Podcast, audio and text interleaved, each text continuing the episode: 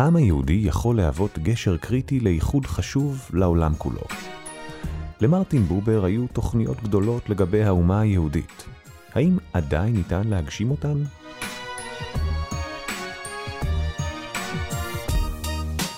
בר דעת, הפודקאסט של אוניברסיטת בר אילן. והפעם, פרופסור חנוך בן פזי, מהמחלקה למחשבת ישראל, על תפקיד העם היהודי, פרק שלישי בסדרה. שום תורה מתורות הדת הגדולות לא קמה במערב. אין המערב לגביהם אלא בחינת מקבל בלבד. הוא מאבד, מעכל, את מה שמגיש לו המזרח. הוא מגדל אותו לצורות מחשבתו והרגשתו, ולפיהן הוא מטיל שינויים. יש ויעלה בידו לשכללו.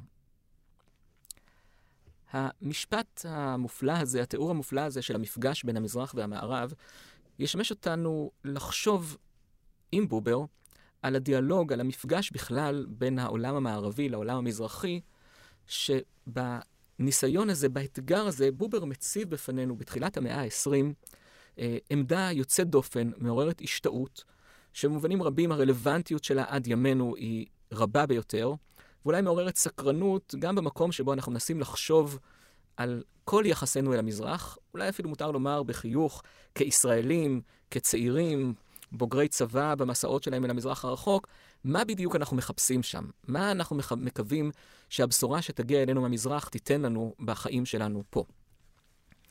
אבל בכדי להגיע למקום של בובר, הרשו לי להתחיל בסיפור הגדול. בסיפור הגדול של היחס של אירופה, היחס של העולם שבו אנחנו חיים, אל עולם הודו וסין.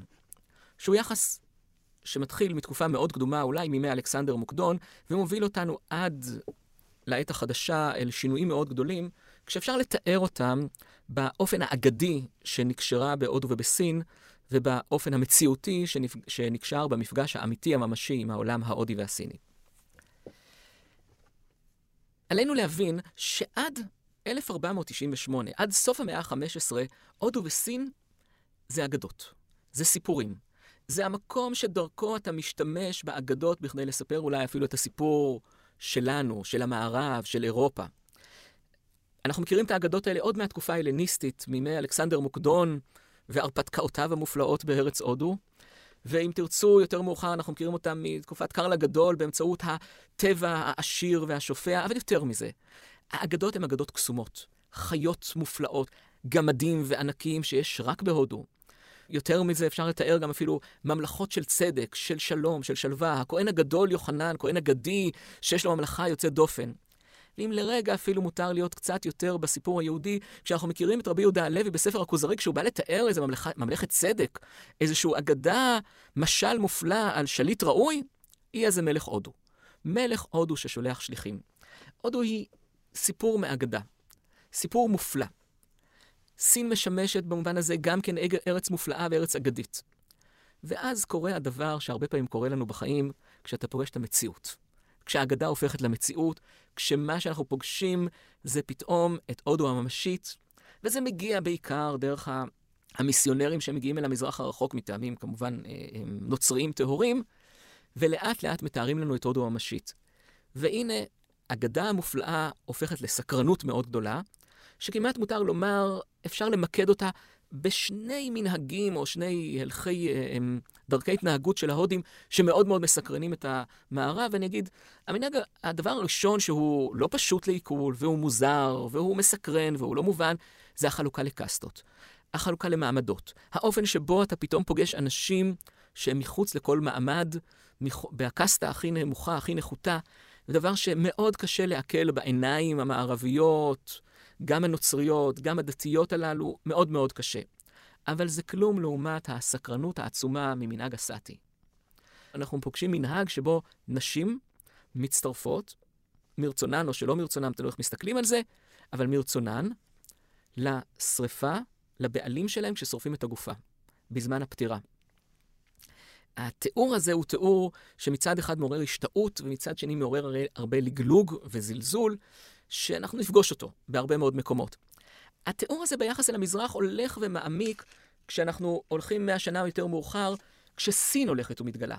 וכשסין הולכת ומתגלה, סין נתפסת כממלכת הנאורות. אפילו וולטר, הציניקן הגדול, כשהוא יתאר את ההגעה למקום הזה, לתורות של סין, לאתאיזם של סין, לדת שאין בה אלוהים, אבל יש בה צדק, ויש בה יושר, ויש בה הכוונה, גם הוא ידבר על אה, אפשרות מאוד מאוד מופלאה של צדק ושל אה, אה, של יושר מסוג אחר.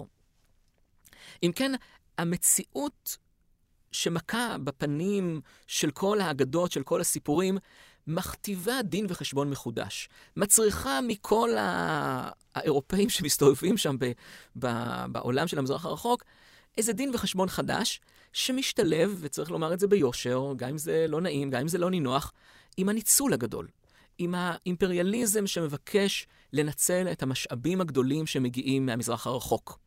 זה עולם שבו השאלה הפוליטית והשאלה הכלכלית והשאלה הרוחנית מתערבבים זה בזה, עולמות שבהם אנחנו פוגשים את כל הדברים גם יחד, ומצד אחד אנחנו פוגשים איזה מין ניסיון לנצר, ניסיון של מיסיון להביא את העולם של הנאורות האירופי למזרח, עם הרבה סקרנות ועם ה...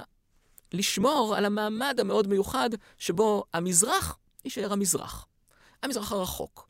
אפילו הביטוי עצמו כמובן מעיד על היחס החד משמעי כלפי מה שמעבר לנו, מה שאנחנו לא באמת רוצים כחלק מן היום-יום שלנו.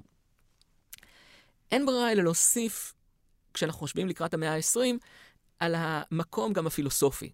כי גם הפילוסופים נוטלים חלק של ממש בפנטזיה הזאת של המזרח, ויש לנו פה גם את המקום שבו הבלשנים מתחילים לזהות את השפות הלשוניות ואת הקרבה המופלאה שבין המזרח הרחוק ובין אירופה, שישמש אותנו ל, אמ, לימים, בהרצאה אחרת, למקום שבו נוצר המעקף המאפשר לעולם הגרמני, לתרבות הגרמנית, לתרבות, לימים גם לנאצים, ליצור את התרבות ההודית-הארית את הקשר בין העולם ההודי לבין הארי דרך השפה, ולעקוף בזה את הקשר המאוד מאוד גדול שיש לאירופה אל ירושלים, אל התנ"ך, אל היהדות, אל היהדות נצרות, ואל המקום הזה אנחנו נרצה להתייחס. בובר שפונה אל המזרח הוא חלק מסיפור.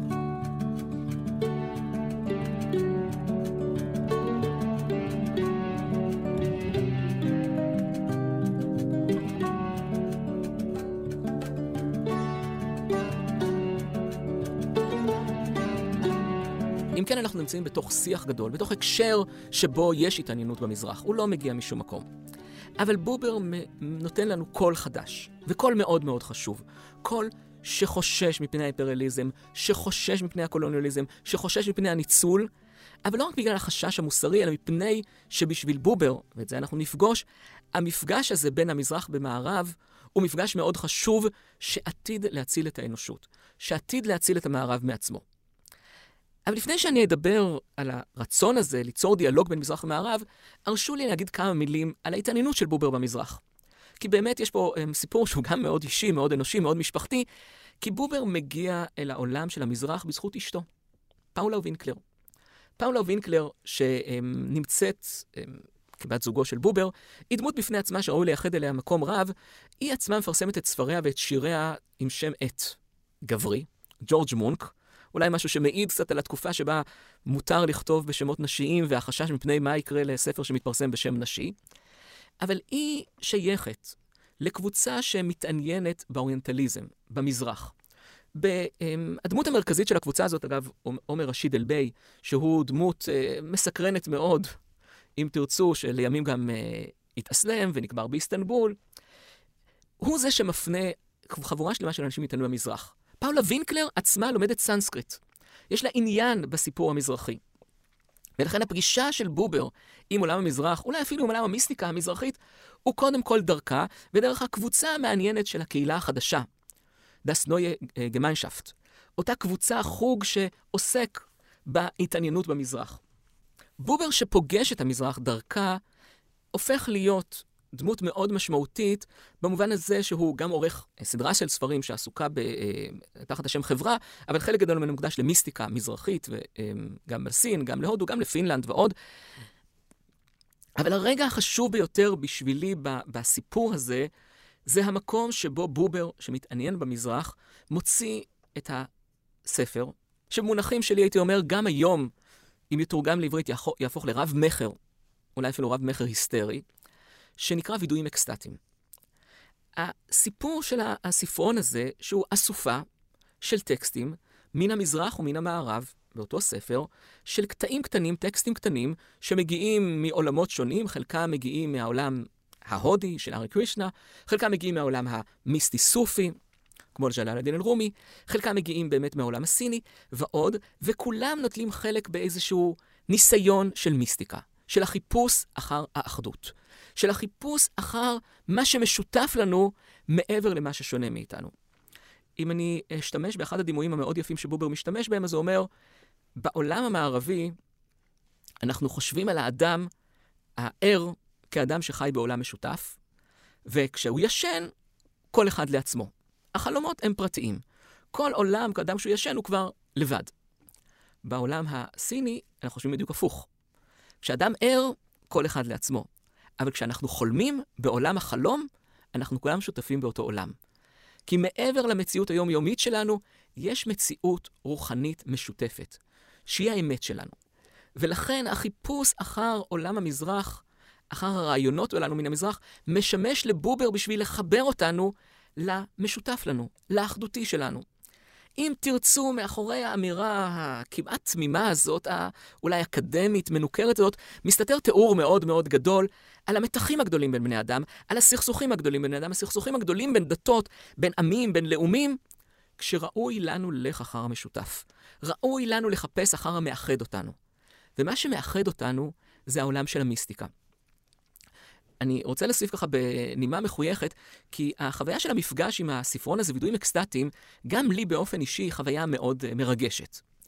ידעתי על הספרון הזה, גם פגשתי אותו באופן מקצועי כזה או אחר, אבל פעם הראשונה שבאתי לעסוק בו, ניגשתי פה לספרייה בבר אילן, וידעתי שאני אמצא את העותק, אה, אחד מהנוסחים אה, מהעותקים הללו, במה שנקרא פה המלף פתוח, זה נמצא בספרייה בקומה התחתונה, שיש שם את אוסף הספרים הגדול. ואני מגיע למדף שבו אני אמור למצוא, פתאום אני מגלה לא מהדורה אחת, אלא כמה וכמה מהדורות של וידועים אקסטטיים, כשאף אחת מהן כמעט לא ננגעה, ואפילו אני מוצא שם את הוידועים אקסטטיים, את המהדורה הראשונה. אני בא לשאול את זה ככה בהתרגשות שיש לאקדמאים להחזיק אה, טקסט שהוא טקסט ראשוני כל כך, ואני מגיע ומתברר לי שמעולם לא נגעו בזה, הספר מעולם לא קוטלג, לא הושאל על ידי איש. בחיוך אני אוסיף ששאלתי את הספרנית אם הייתי לוקח, אם מישהו היה יודע, והתשובה הייתה כמובן לא, כי הספר מעולם לא קוטלג, לא עבר אף קטלוג.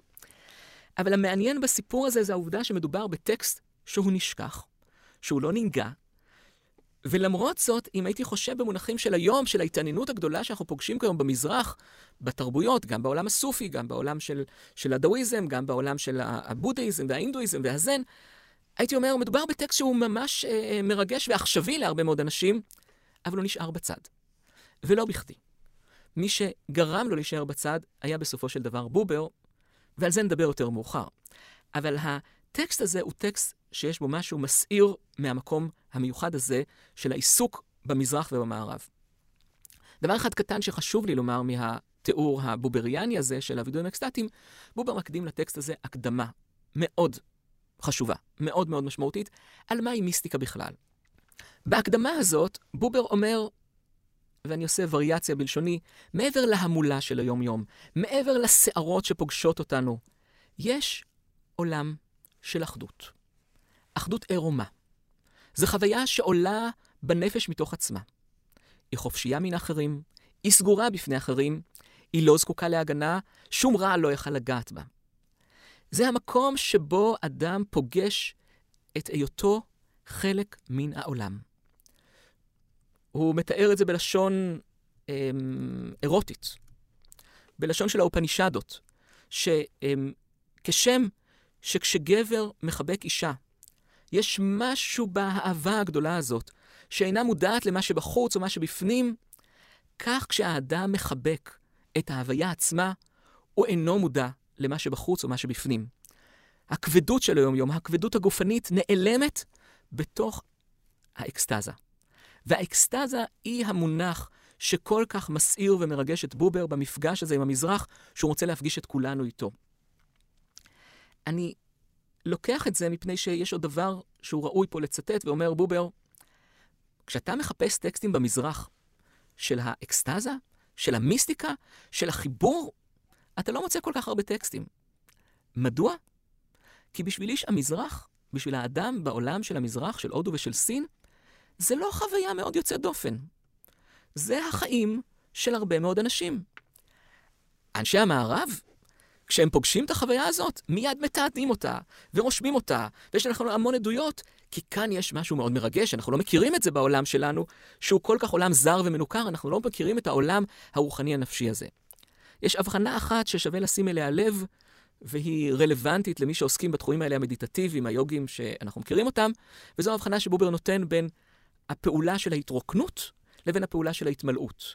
יש מיסטיקה שכל מה שאתה עושה בה, אתה מרוקן את עצמך לחלוטין עד שאתה דומה לעין, לשום דבר. יש מיסטיקה אחרת שהיא בדיוק בתנועה הפוכה, שהיא בתנועה של ההתמלאות, שאתה ממלא, תמלא את עצמך עד שאתה חלק מן היש כולו. במונח שהוא יקר ללב, לבובר, זהו הדאו, שאותו הוא מתרגם כדרך, כדרך הדאו הסיני של הדאואיזם, שבו הוא מתרגם כמסילה בעברית, בלשון מקראית סולו סולו המסילה, שאותו מתרגם כלימוד, כטיצ'ין, כהוראה. הוראה במובן העמוק של המילה שבה האדם מחבר את עצמו לא אל איזה אידיאל, אלא אל הדרך. אל החיבור עצמו, אל האינסופיות של הקיום, של היש, שבה כשאתה מתבונן או מכוון את עצמך אל מה שמעבר לך, אתה בתוך הדרך כבר, בתוך המסלול. אמ, את התיאורים הללו, אם אני אוכל להביא ככה, דווקא לא מתוך וידויים אקסטטיים, אלא מספר אחר שלו, על הדאו, אחד הסיפורים שאנחנו כולנו יודעים אולי לצטט, ולא יודעים שבובר היה המתרגם הראשון שהביא את זה לעולם שלנו. אמ, זה אותו סיפור על התלמיד שמגיע אל איזשהו זקן, שידוע בחוכמתו כי רבה. והוא בא אליו עם היד קפוצה, כמו אגרוף, ואומר לו, מורי, האם תוכל לנחש מה יש לי ביד? והמורה מניח את היד שלו על היד של הבחור הצעיר, של אותו ילד, נער, ואומר לו, יש לך פרפר ביד. אומר, מורי הגדול, אבל האם תוכל לומר לי, האם אתה יודע, אם הפרפר חי או מת? ועל כך עונה המורה תשובה מופלאה, שהיא גם משל בפני עצמו, ואומר לו, תרצה, יחיה. לא תרצה, ימות. בידיך לבחור את הדרך שבה תלך.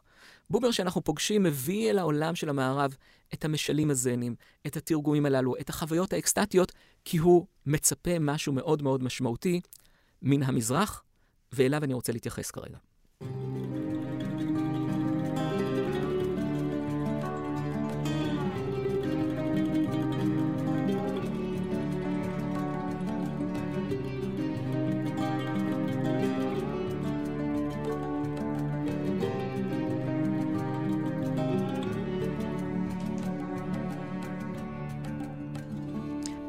החששות הגדולים של בובר בעולם שלנו, זה העולם המערבי המודרני, זה העולם של הניכור. העולם שבו אדם מתעלם מאדם אחר. שבו אנחנו חיים בתוך עולם שאנחנו מתעלמים מן הטבע ומשתמשים בו כמשאב, אנחנו מתעלמים מן האלוהות, כי אנחנו לא צריכים אותה, ואנחנו מתעלמים מן האדם האחר.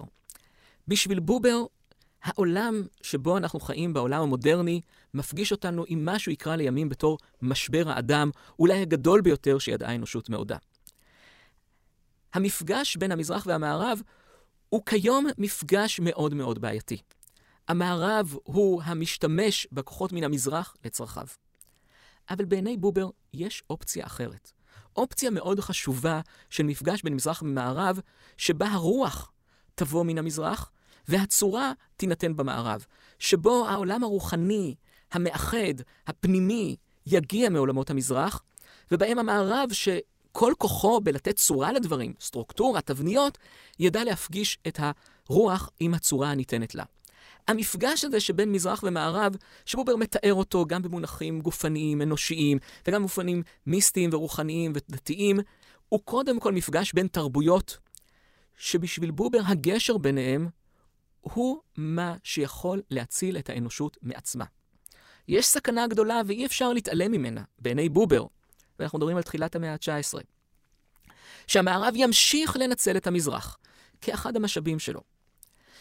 לעומת זאת, יש סיכוי מאוד גדול שאם נבנה גשר אחר בין המזרח ובין המערב, האנושות כולה תינצל. האנושות כולה תמצא את דרכה לבנות מחדש את עולם הרוח שאבד לה, את עולם האחדות שאבד לה, את מה שמאפשר לאנושות להיות אנושות מוסרית וראויה שיש בה רוח, שיש בה רוחניות, שיש בה תרבות מסוג אחר. המפגש הזה בין המזרח והמערב הוא בשביל בובר הסיפור הגדול שבשבילו יש לתרגם, יש לפרש, יש להביא את תורות המזרח מחדש אל העולם המערבי. באחד מן התיאורים המאוד יפים שהוא משתמש בהם בלהצביע על הדרך, בובר מחפש את העולם של, ה, של העולם הסיני כאן במקרה הזה, של הדאוויזם, בניסיון להביא את תורתו אל העולם שלנו, בכדי להצביע לנו על הדרך הראויה. אחד הדברים שמעניינים שמתרחשים בהקשר הזה, שמעבר לתיאור הגדול, הכלל-אנושי שנתתי פה, יש גם תיאור מאוד יהודי. והתיאור המאוד יהודי, בובר מנסה להפגיש גם בין המזרח ובין המערב במונחים של העולם של החסידות של מזרח אירופה, והעולם של הניכור, של ההשכלה, של מערב אירופה או מרכז אירופה. בהרבה מאוד מובנים אנחנו פוגשים את אותו בובר, שעושה מהלך מאוד דומה בתוך הקשר פנים יהודי, כשמבקש להביא אל, ההקשר, אל העולם היהודי של מרכז אירופה את השיח, את השיח החי, השיח המיסטי, הרוחני, של מזרח אירופה. הוא עושה את זה דרך שני uh, קבצים מאוד מאוד uh, מעניינים, שניהם אגב לא תורגמו לעברית, לעברית, אחד מהם זה סיפורי רב נחמן מברסלב. הסיפורים המאוד משונים, מוזרים של העולם הברסלברי, של העולם של סיפורי ברסלב, שהם כולם בנויים על המתח הזה שבין חוכמה ותמימות, בין חיבור ויצירתיות, בין החיפוש לבין המציאות, שמאוד מעניינים את בובר, שאותה הוא מביא אל, ה, אל המזרח, ולא פחות חשוב ממנו, זה אגדת הבעל שם. אותו ניסיון לתרגם לשפת המערב, אבל לא רק בתור סיפור היסטורי על דמות של מייסד החסידות, אלא הדמות הרוחנית, המיסטית, של האיש שמביא את העולם מן המזרח. צריך לומר ביושר שבובר חושש מן המערב, וכשהוא מתרגם, הוא לא מרשה לעצמו לעשות את זה בשפה הקלוקלת, היידישית, הלגמרי חיה, והוא מרגיש שזה מין צורך לעדן את השפה הזאת לעולם שמה שהוא חושב שיהודי מרכז אירופה יוכלו לקבל. אבל בשביל הרבה אנשים, המפגש הזה בין מזרח ומערב, במובן היהודי, הוא מפגש של העולם החסידי עם העולם היהודי. עם העולם היהודי המרכז אירופי, עם העולם המנוכר. ושוב אנחנו פוגשים פה את המעשה הזה של הדיאלוג בין מזרח למערב, שכל כך משמעותי לבובר. אולי אחד הסיפורים הכי מפורסמים מן העולם החסידי, סיפור שאגב אנחנו מכירים אותו בגרסאותיו השונות והמשונות, גם כשהוא מגיע מתוך הטקסטים היותר מיינסטרים אה, של החסידות, אבל גם בתרגועים שלו דרך ש"י עגנון, דרך פנחס שדה ועוד.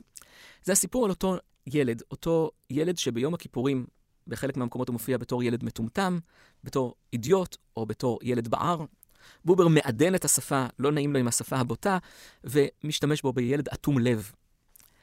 ואותו ילד אטום לב, אותו ילד אה, בר, מגיע ביום הכיפורים כשהוא לא יודע אפילו לקרוא צורת האותיות. כשהוא לא מכיר אפילו איך קוראים אות. אבל הוא כבר ילד גדול, ואבא שלו לא יכול למנוע ממנו מלהגיע לבית הכנסת. והמתפללים מתפללים, ואז מבקש הילד מאביו לחלל בחליל. זה מה שהוא מכיר. מהמקום שהוא רואה כנראה, הוא רואה בשדה, הוא רואה אה, בצאן, והוא, זה מה שהוא יודע, לחלל בחליל. והוא רוצה להביא את החליל בפני ה... בתפילתו, זו התפילה שלו. והאבא נחרד מן האפשרות שבתוך בית הכנסת הממוסד המסודר, שבו מתפללים מן הסידור, מן המחזור, על פי הסדר, יבוא הילד שלו ויעשה אמ, שערורייה של ממש. והוא מונע ממנו ומונע ממנו, ואז מגיע הרגע שבשעת תפילת נעילה, בהתרגשות המאוד גדולה, הילד כבר לא יכול להחזיק מעמד ומצליח לחלץ את החליל ולחלל בתוך בית הכנסת. בעברית המשחק של המילים חליל ולחלל כמובן יש לו עוד משמעויות.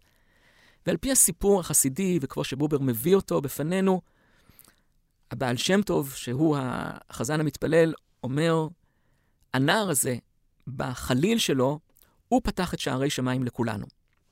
עכשיו, במונחים דתיים, מסורתיים, כמובן מדובר בשערורייה. הילד ששובר את הכללים ולא מאפשר את התפילה כסדרה. אבל במוחים הרוחניים הוא האיש שמביא את נפשו, את נשמתו, את רוחו, שמאפשר לפנימיות שלו לצאת החוצה. החליל הוא אחד הכלים שבהם הנשימה הפנימית מקבלת את הביטוי החיצוני שלה, שבהם הרוח של האדם הופכת להיות צליל, הופכת להיות שיר, הופכת להיות מוזיקה. בשביל העולם הרוחני, זה שמואס בניכור, מואס בממסד, מתנגד לכללים הנוקשים של המערב, שם עליו בתור צורתו, הילד הזה הוא זה שמאפשר את המפגש עם הפנימיות, עם הרוחניות. אם תרצו, אפשר לראות בחיבור הזה ממש תרגום בשפה חסידית, בשפה שבובר מכיר מעולם החסידי של מזרח אירופה, של אותם רעיונות שאנחנו פוגשים מן העולם של המזרח הרחוק, מן החיבור אל הרוח, מן החיבור אל הנשמה, מאותו חיבור שמואס בכללים ובסדרים בשביל להביא את הפנימיות עצמה באופן מדיטטיבי שמשנה את העולם כולו. אני חושב שבסיפור הקטן הזה אפשר להרגיש כיצד החיבור שבין המזרח ומערב יכול לשנות את התמונה. במובן היותר רחב, החיבור בין החסידות לבין ההשכלה יכולה לשנות את העולם היהודי, לחדש אותו מחדש, ובמובן היותר רחב, כלל אנושי, אפשר לראות בו גם את החיבור שבין העולם של הודו וסין, של העולם המיסטי המזרחי, הפנימיות, לבין העולם המערבי המנוכר, החיצוניות. זהו המפגש שבתקווה יוכל להציל את האנושות מעצמה, לפתור את משבר האדם. אולי הצעד הבא הוא הצעד המרגש מכולם בסיפור הזה, וזה הקריאה של בובר אל הציונות.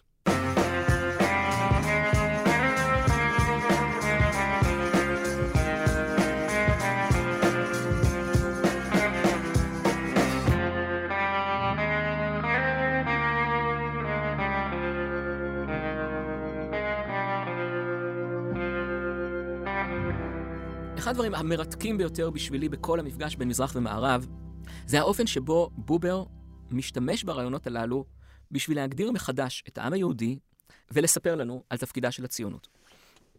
הקשיבו להגדרה החדשה של מה זה העם היהודי. העם היהודי, אומר בובר, הוא העם שבא מן המזרח ומשלה את עצמו שהוא מן המערב. זה הסיפור. המקום המיוחד של העם היהודי בעולם, בין העמים, זה המקום של העם שהוא נושא איתו מטען מאוד גדול בהיותו עם מזרחי, ונושא איתו מטען לא פחות גדול של היותו עם מערבי, או לפחות שמשלה את עצמו שהוא מערבי. במובנים שבובר מדבר עליהם, זה העם שכל הזמן נשאר מן המזרח בתור שאיפה רוחנית, אבל למד ולא מנע את עצמו משום אחד מן התורות והמדע של העולם של המערב. ולכן, יש לעם היהודי, יש לעם ישראל, את האפשרות, את היכולת להיות הגשר בין מזרח ומערב. זו יכולת מופלאה, אבל היא גם שליחות רבת חשיבות. ואני רוצה להשתמש בשפה המליצית, המדהימה, שבובר משתמש לתאר את זה, ולהקשיב לטון הזה, המיוחד, שבו מה שמאפשר לעם היהודי להיות מה שהוא, הופך אותה גם לשליחות. לצורך קיומה של שליחות היסטורית עולמית, ישמש לה לאירופה עם ביניים, עם שהוא בתווך, שקנה דעת כל חוכמה וכל אומנות שבמערב, ועם זאת לא עבדה לו עצמותו הקדומה. עם שמיועד לקשר מזרח במערב, למען ישפיעו זה על זה השפעת גומלין פורה, ולמזג את רוח המזרח ואת רוח המערב בתורה חדשה. נכון, אומר בובר, עדיין לא הגיעה השעה לומר איך יעשה הדבר. אך ניתן לומר, וראוי לומר, שירושלים עודנה, ויותר משהייתה אי פעם, שער העמים. והוא מתאר את התיאור ההיסטורי של המקום שדרכו כוננה אסיה העתיקה שרצתה את צעדיה לכיבוש במערב, והמקום שדרכו עבר אלכסנדר מוקטון כשרצה להגיע אל המזרח. אבל התיאור הזה הופך את ירושלים לשער של העמים. וכך אומר בובר, ירושלים היא שער העמים, במובן המדויק והמקיף ביותר. רב סכנות ורב הבטחות. הגיעה השעה לשאול את שלום ירושלים, שהוא שלום העמים. הסיכוי שלנו, בתור התפקיד הציוני של העם היהודי, הוא אם נהיה מוכנים להיות מה שהשליחות האנושית הטילה עלינו, להיות גשר בין המזרח ובין המערב. זאת הסכנה, אבל זו גם התקווה הגדולה. זה אולי הסיפור של העם היהודי, אבל זה גם השליחות שמוטלת עליו בעת הזאת. מעניין לחשוב במונחים של ימינו, במה ירושלים מסמלת בשבילנו כישראלים, בסכסוך המקומי בין הישראלים לבין עצמם, בין יהודים לבין עצמם, בהקשר הרחב יותר העולמי, ולחשוב מחדש על מה התפקיד שראה בובר כמוטל עלינו כשאמר, שאלו שלום ירושלים, שהוא שלום העמים כולם. אם אנחנו חוזרים אל הזמנים הללו של תחילת המאה ה-20, כשהתנועה הציונית מתווכחת בינה לבין עצמה בין מה שאנחנו קוראים הציונות המדינית לציונות הרוחנית או הציונות התרבותית, אם אנחנו חוזרים אל התקופות הללו של תחילת המאה ה-20, לפני המאות ואולי העשור שבו אנחנו מדברים כרגע, בוויכוח הגדול מה תהיה התנועה הציונית, האם התנועה הציונית יש לה שליחות מדינית, פוליטית, של להקים מקלט לעם היהודי, או האם התנועה הציונית היא תנועה רוחנית שנועדה לחדש את היהדות ואת התרבות היהודית, ויכוח שאנחנו מכירים אותו כמובן בין אחד העם והרצל, אבל באים לידי ביטוי בדרך אה, לא מעט הוגים וכותבים, בהרבה מאוד נקודות ציון. בובר כאן נמצא בשלב נוסף, שאומר לא רק שהתנועה הציונית היא תנועה מדינית, ולא רק שהתנועה הציונית היא תנועה רוחנית להתחדשות העם היהודי, התנועה הציונית תהיה מה שהיא אם היא תיקח על עצמה את השליחות הכלל-אנושית שלה, והוא התפקיד שמוטל עליה בהקשר הגדול האוניברסלי של לגשר בין מזרח ומערב. תודה שהאזנתם לנו. באפליקציית בר דעת מחכים לכם עוד הרבה פודקאסטים מחכימים. אתם מוזמנים לצאת איתנו למסעות נוספים אל העבר ואל העתיד. בר דעת, אפליקציית הפודקאסטים של בר אילן, משפיעים על המחר, היום.